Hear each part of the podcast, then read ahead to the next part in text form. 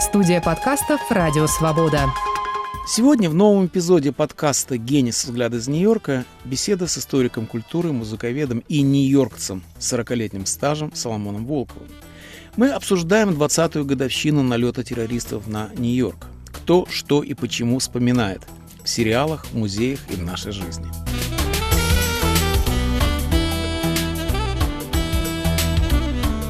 Нас легко найти в эфире и на сайте Радио Свобода. Подписывайтесь на мой подкаст на iTunes, Google Подкаст, Яндекс.Мьюзик.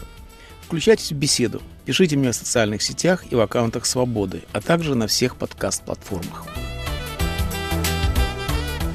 К двадцатой годовщине налета террористов на Нью-Йорк город готовился всерьез и задолго. Множество событий, посвященных этой трагедии, прошло как в нашем городе, так и во всей стране. Но самое внушительное, пожалуй, это шесть эпизодов телесериала, который подготовил журнал National Geographic совместно с музеем и мемориалом одиннадцатого сентября, которые двадцать лет собирали и отбирали материал для истории. Сериал, который называется «одиннадцатое сентября. Один день в Америке», был встречен с огромным интересом. Достаточно сказать, что его рейтинг у зрителей вплотную подобрался к полной десятке – девять с половиной звездочек на ай эм ди би. Я такого и не вспомню. В картину вошли архивные материалы, многие кадры мы никогда прежде не видели, но главное – подробные, очень откровенные и чрезвычайно искренние интервью с людьми, пережившими этот день. Зрители, среди которых немало тех, кто уже родились и вырос после гибели близнецов, видят происшедшее глазами свидетелей. Мы слышим рассказы пожарных, полицейских, медицинских работников, спасателей и тех, кто оказался внутри горящих небоскребов, то есть всех, кто стоял к пожарищу так близко, как это возможно. Те, кто был ближе, не выжили. Авторы сериала, исключив дикторский текст, доверили повествование только тем, кто сам пережил этот день. И это придает их работе предельно субъективный характер, живая человеческая история вне анализа и политики. Важно, что за двадцать лет ни одна деталь не потеряла своей громадной эмоциональной силы, просто потому, что забыть такое невозможно.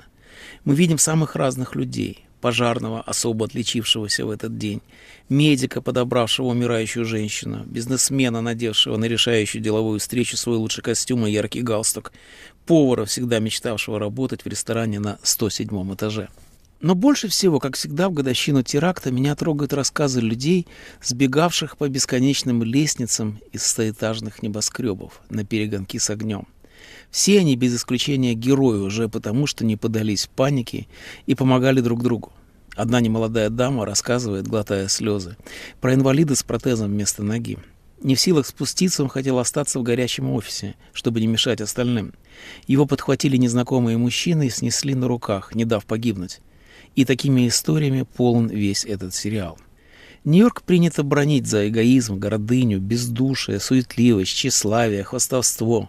Но в тот день, одиннадцатого сентября две тысячи первого года, город искупил свои грехи и стал героем.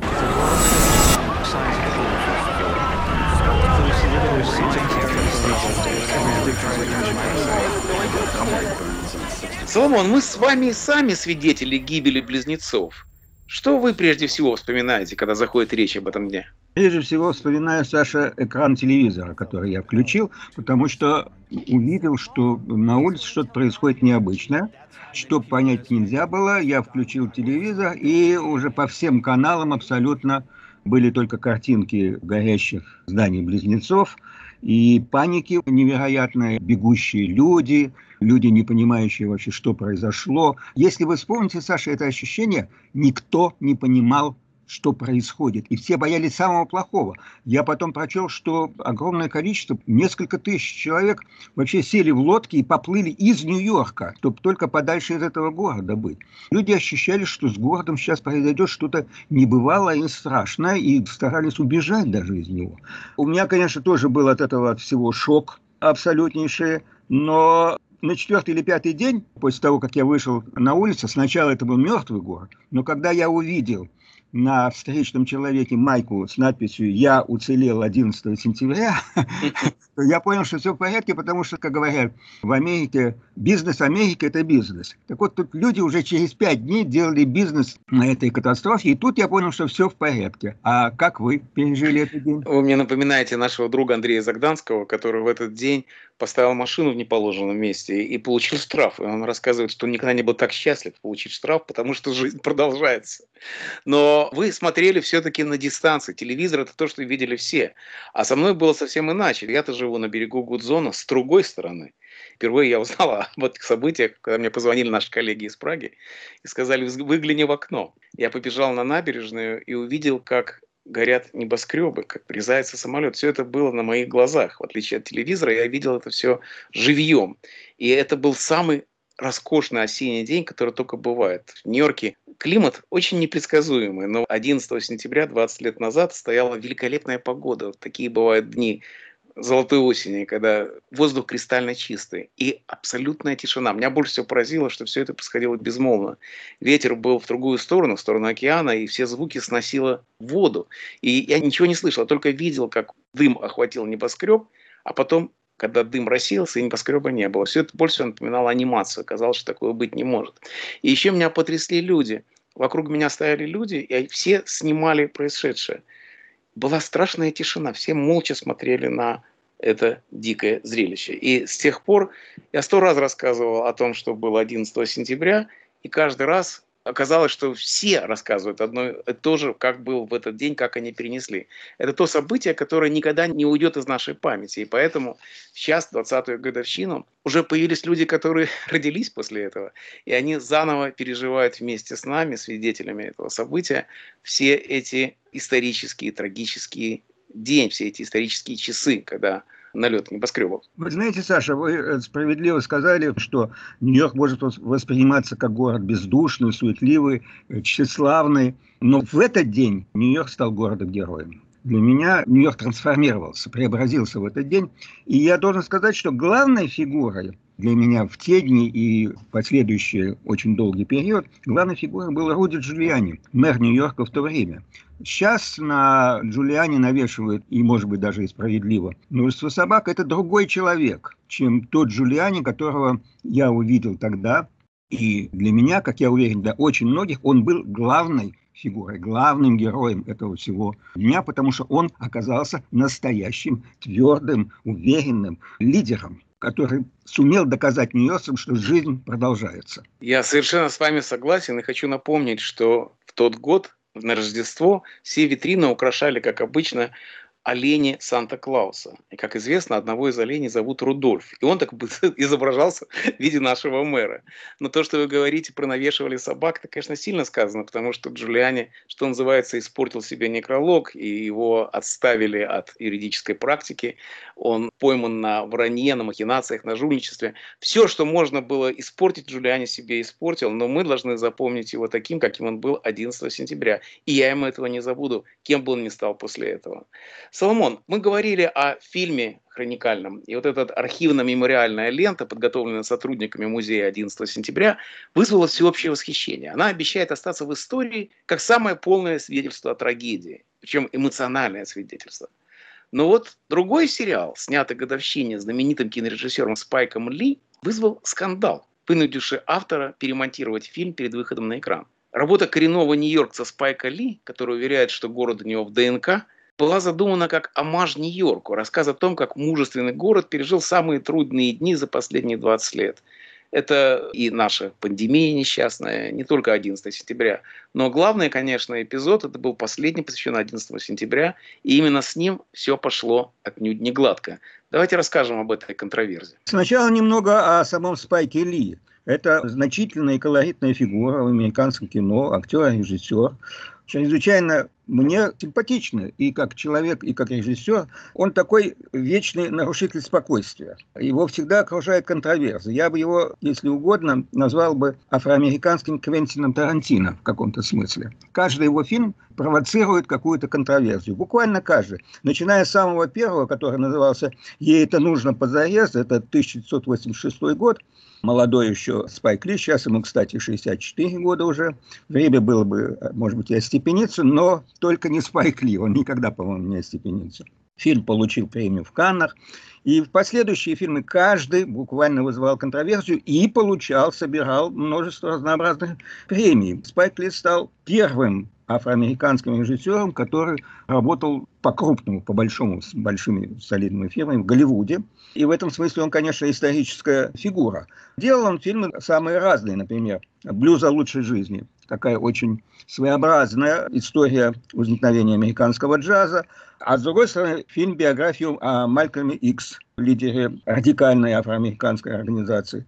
В чем только не обвиняли Спайка Ли. И в мизогинизме, и в антисемитизме. Недавно на него накинули за то, что он защищал Вуди Аллена с известными контроверсиями вокруг этой вот фигуры.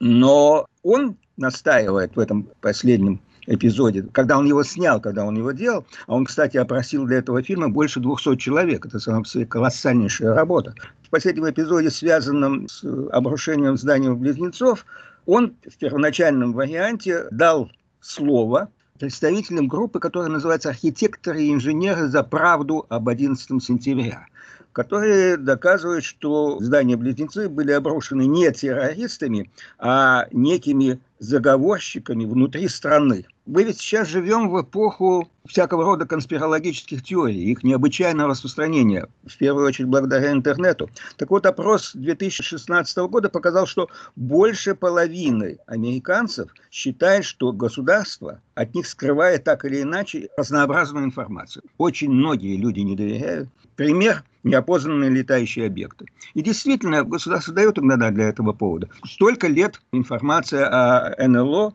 была засекречена. Потом выпускает какими-то отдельными кусочками и разбирайся в этом как хочешь. Тем более, если ты не специалист, поневоле начинаешь думать, что от тебя что-то сознательно укрывает. Но когда на закрытых показах на Спайка Ли за предоставление голосу конспирологической организации на него напали, критики стали доказывать, что это глубочайшее заблуждение по меньшей мере, а на самом деле чистое вранье, вероятно, то он сделал новую редакцию, и таким образом попытался смягчить скандальное впечатление, которое сначала его версия оставила. Все это, конечно, происходит на фоне, как вы совершенно справедливо сказали, безумных конспирологических теорий, и это чрезвычайно опасно.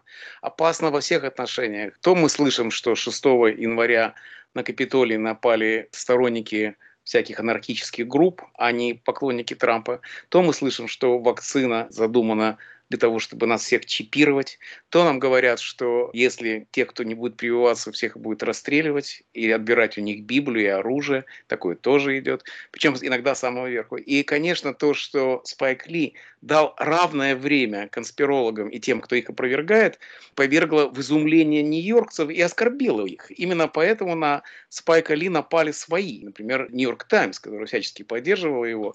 Но это вызвало абсолютное бешенство. И, по-моему, совершенно справедливо. Справедливо. Вы знаете, я сам жертва подобных конспирологических бесед, потому что у меня есть товарищ, не буду его называть, который мне в течение нескольких месяцев после одиннадцатого сентября объяснял, что ни один еврей не погиб в этих башнях, что вот евреев заранее предупредили, и поэтому они все спаслись. Но дело в том, что изо дня в день, в течение нескольких месяцев в «Нью-Йорк Таймс» печатались списки погибших в этом здании.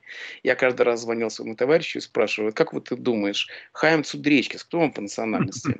Он говорит, ну я не знаю, разные есть мнения. Я говорю, а Авраам Шапира, кто по национальности? Он говорит, ну понятия не имею.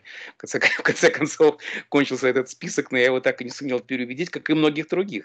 Мне всегда кажется, что такие трагедии, как террористический акт, как все, что связано с пандемией, они порождают самые средневековые, самые дикие слухи, потому что они возвращают человека к первобытному страху. Мы боимся непонятного, боимся страшного, и нам кажется, что мы не знаем, как с этим справиться, если за этим нет чьей-то злой воли. Вот умысел тогда просто, тогда хорошо, тогда все нормально, потому что есть какой-то тайный злодей, вроде Гейтса, которого все ненавидят, потому что считают, что он должен каким-то образом чипировать наше больное население. Короче говоря, Спайк Ли с этим фильмом, конечно, пролетел, потому что фильм задумал превосходно, там есть очень много великолепных интервью, как вы совершенно правильно сказали, но эту ошибку его запомнят. И несмотря на то, что он сократил свой фильм на полчаса, так или иначе вся эта контроверсия, как вы говорите, она останется в его портфолио. This is New York City, the greatest city in the world. It is still a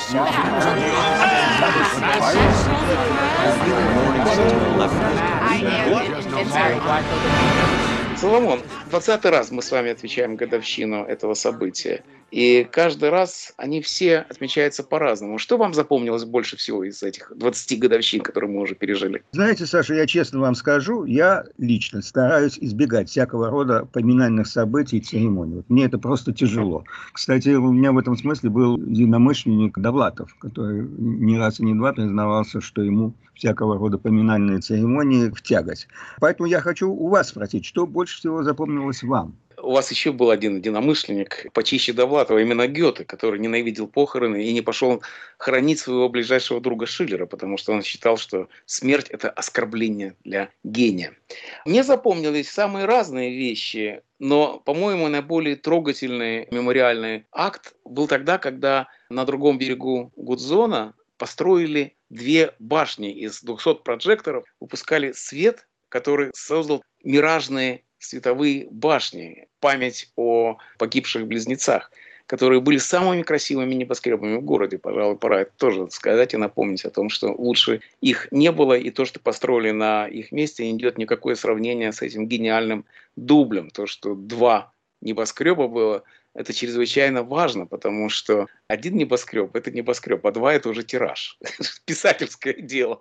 Может, поэтому мне они так нравились. Когда эти были световые башни, в темноте над городом они пронзали небо. Это было необычайно красиво и трогательно. Это был такой виртуальный памятник. Но еще больше мне понравилось, что их отключили, когда выяснилось, что эти световые башни мешают птицам навигировать. Они ночью им не дают спать, и птиц беспокоят эти световые башни, поэтому их отключили, чтобы не мучить птиц.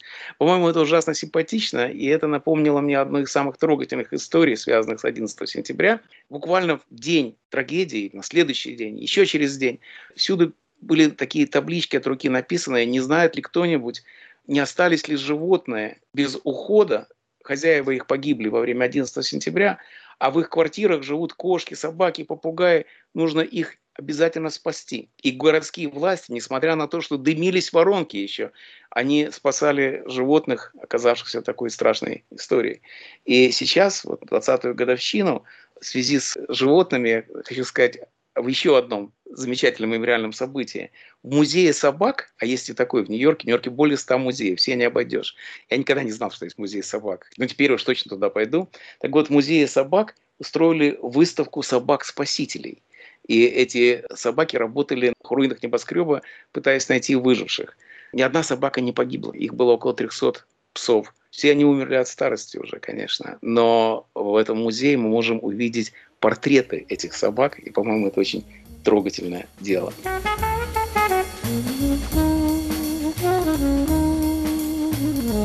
Вы слушаете подкаст Александра Гениса «Взгляд из Нью-Йорка». Сегодня мы с Соломоном Волковым рассказываем о том, как Нью-Йорк отмечал двадцатую годовщину налета террористов, и делимся воспоминаниями об этом дне. Нас легко найти в эфире и на сайте Радио Свобода. Подписывайтесь на мой подкаст на iTunes, Google Podcasts, Яндекс.Мьюзик. Пишите мне в социальных сетях, оставляйте свои комментарии и вопросы в аккаунтах Свободы и на всех подкаст-платформах. Соломон, все мемориальные события, связанные с годовщиной одиннадцатого сентября, проходят на фоне афганских событий, выхода американских войск из Афганистана, победы талибов и окончания войны, которая началась одиннадцатого сентября две тысячи первого года. Насколько тесно связаны эти события в вашем представлении? Для меня ведь главное наследие этих терактов одиннадцатого сентября две тысячи первого года и последующих событий, вот главное наследие, это вопрос, как реагировать на подобное злодейство. Мы должны реагировать эмоционально или рационально. И я должен вам сказать, колеблюсь. У меня нет определенной точки зрения устоявшейся, потому что в первый момент совершенно очевидно, что эмоциональная реакция оправдана и нужна.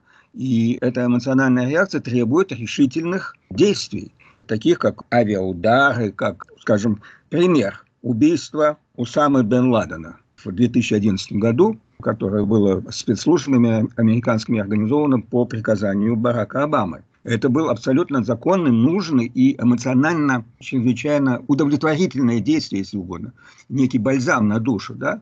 Но вопрос в том, после этого начались войны, началась война в Ираке, началась война в Афганистане, и все это затянулось в Афганистане, как мы знаем, на двадцать лет, и завершилось сейчас не самым благополучным, как мы видим, образом. На президента Байдена нападают за то, что он свернул военные действия в Афганистане и вывел оттуда американские войска. Это Байден оправдывает как рациональный шаг, и я с ним в этом совершенно согласен. Как, по-вашему, что же предпочтительнее? Эмоциональная реакция? И должна ли эта эмоциональная реакция длиться двадцать лет и продолжаться и сейчас, как мы видим, в реакциях на речь Байдена и на действия Байдена? Его обвиняют чуть ли не в предательстве, не в измене. А он, наоборот, доказывает, что это единственный возможный выход из того тупика, в который зашло это бесконечное присутствие и жертвы американских войск в Афганистане. Как вы считаете, Саша? Мы с вами всегда стараемся рассмотреть любую проблему в историческом контексте. И это ничуть не отменяет того, что это горячо актуальные события. Тем не менее, есть исторические параллели. Когда началась война в Афганистане, которую все приветствовали, потому что было совершенно очевидно, кто виноват и где прячутся виновные, то эту войну еще приветствовали. Когда началась война в Ираке, уже с этим было сложнее. И если все эти двадцать лет военные действия на Ближнем Востоке американской армии, в общем, не вызывали особого возмущения по сравнению, скажем, с вьетнамскими событиями, это связано только с одним фактом. Дело в том, что американская армия добровольно, какой она ни была, во Вьетнамскую войну. Именно поэтому это оставили воевать добровольцев, люди, которые сами пошли в армию, не было призыва, не было мобилизации, поэтому американцы терпели двадцать лет. Но я помню, что когда начались череда этих войн, военных операций, то были критики, которые говорили: вспомним Первую мировую войну. И это очень правильно, потому что всегда надо вспоминать самую большую ошибку в истории человечества и в истории Запада уж точно — это Первую мировую войну. Историки говорят, почему началась Первая мировая война? Не из-за того, что был совершен отдельный террористический акт. Некий Гаврила Принцип убил эрцгерцога. Это трагическое событие, допустим. Но ведь Первая мировая война, трагедия была не в том, что убили эрцгерцога, а в том, какая была реакция на это убийство. То есть реакция на террористический акт была несопоставима с самим актом. И, в общем, то же самое произошло с событиями одиннадцатого сентября. И реакция на эти события была несопоставима. Опять-таки, вспомним Первую мировую войну. Говорят, если бы кому-нибудь, любой главе правительства сказали в две тысячи четырнадцатом году, что война продлится четыре года и закончится такой страшной бойней, то никто, ни одна бы сторона не решилась связаться в эту войну. Скажите, если бы политикам, тому же Бушу, младшему, который был до президента, сказали, что война в Афганистане будет продолжаться двадцать лет, решился бы он на эти действия или нет? Думаю, что нет. Но я могу понять и американскую точку зрения. Мне сейчас все говорят о том, что Америка пытается построить демократию, вести свободу для людей, которым она совершенно не нужна, что афганский крестьянин не хочет ни свободы, ни демократии, и если его дочка накрасит губы, это в сто раз страшнее, чем любая демократия, которая ему не нужна в любом случае. Есть такая точка зрения, и она по-своему справедлива. Но вспомним, что у Америки есть и другой опыт. Говорят, что не нужно строить чужое государство, не нужно исправлять чужие ошибки. И тем не менее, американская оккупация привела к тому, что две самые богатые страны Европы и Азии — это те, которые были оккупированы американскими войсками, Япония и Германия. Или Южная Корея, где американские солдаты сумели защитить Южную Корею и превратить ее в одну из десятка лучших, самых развитых экономически, научно-техническом смысле стран мира под американским зонтиком. Была надежда на это и в Афганистане, и, конечно, она была, как мы знаем, напрасна, но, тем не менее, можно понять, откуда это шло. Соломон, давайте от политики, которая неизбежно вторгается в наши беседы, перейдем к культуре. День памяти одиннадцатого сентября завершился крайне важным событием в культурной жизни Нью-Йорка. Открылся после долгого карантина Метрополитен. Без него Нью-Йорк абсолютно неполный город. Нельзя жить в Нью-Йорке без нашей оперы. И возвращение оперы было приурочено как раз к одиннадцатому сентября. Это годовщину главный музыкальный театр страны отметил исполнением реквиема Верди. Как вы оцениваете этот выбор? Как вы оцениваете это событие вообще? Я сказал, что не люблю всякого рода поминальных событий, но к этому событию я отнесся с большим интересом и симпатией. И хочу напомнить, что на этот концерт в Метрополитен-Опере с исполнением реквиема Верди пятьсот билетов были распределены среди семейств погибших людей в теракте одиннадцатого сентября. Это очень хороший, благородный жест. Слушатели были в масках, от них, конечно, требовали справок о вакцинации, их проверяли, это все понятно. Но, слава богу, концерт этот прошел, его транслировала общественное телевидение, пи би эс, главный культурный телевизионный канал Соединенных Штатов. Ведущей была, что тоже отражает тенденцию времени, Мисти Копленд, афроамериканская солистка балета. Сейчас очень популярная, появилась она в этой ответственной роли. А среди исполнительниц была также меццо-сопрано Элина Гаганча из Латвии. Это тоже для нас с вами, Саша, как людей, которые много лет провели в Риге, в Латвии, это тоже очень приятно. Вот знаете, реквием этот был создан в тысяча восемьсот шестьдесят восьмом году Верди на смерть Россини. Это было коллективное сочинение, и Верди достался по жребию заключительная часть «Либера ме» – «Избавь меня, Господи». Потом так сложилось, что умер Александра Мадзони. Вы знаете, это замечательный итальянский писатель. Он был очень важным человеком для Верди, и его памяти Верди посвятил уже собственный реквием, полностью написанный, куда «Либера ме», им написано, вошло в качестве заключительной тоже части. Главная тема ди эс эр – это для Верди, как мы знаем, День гнева. И эта тема проходит и в последней части реквиема Верди. Но Верди преображает этот символ. Это для него не символ судного дня, не символ дня гнева, а это безжалостное вторжение смерти, которая воспринимается как драма. Это не поминовение, это не поминание событий. Это настоящая оперная драма, которую мы рассматриваем не как заупокойную мессу, а как страстное моление о жизни. Реквием Верди «Либера ме».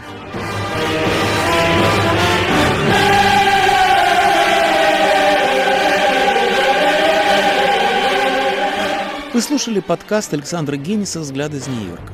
В этом эпизоде, приуроченном к двадцатой годовщине разрушения террористами небоскреба Близнецов, мы с культурологом, музыковедом и другим нью-йоркцем с сорокалетним стажем обсуждали годовщину и связанные с ней культурные мероприятия. Нас легко найти в эфире на сайте Радио Свобода. Подписывайтесь на мой подкаст на iTunes, Google Podcasts и Яндекс.Мьюзик. Пишите мне в социальных сетях. Оставляйте свои комментарии и приветствия в аккаунтах «Свободы» и на всех подкаст-платформах. Как всегда, ни одно письмо не останется без ответа. До следующей встречи в эфире, друзья.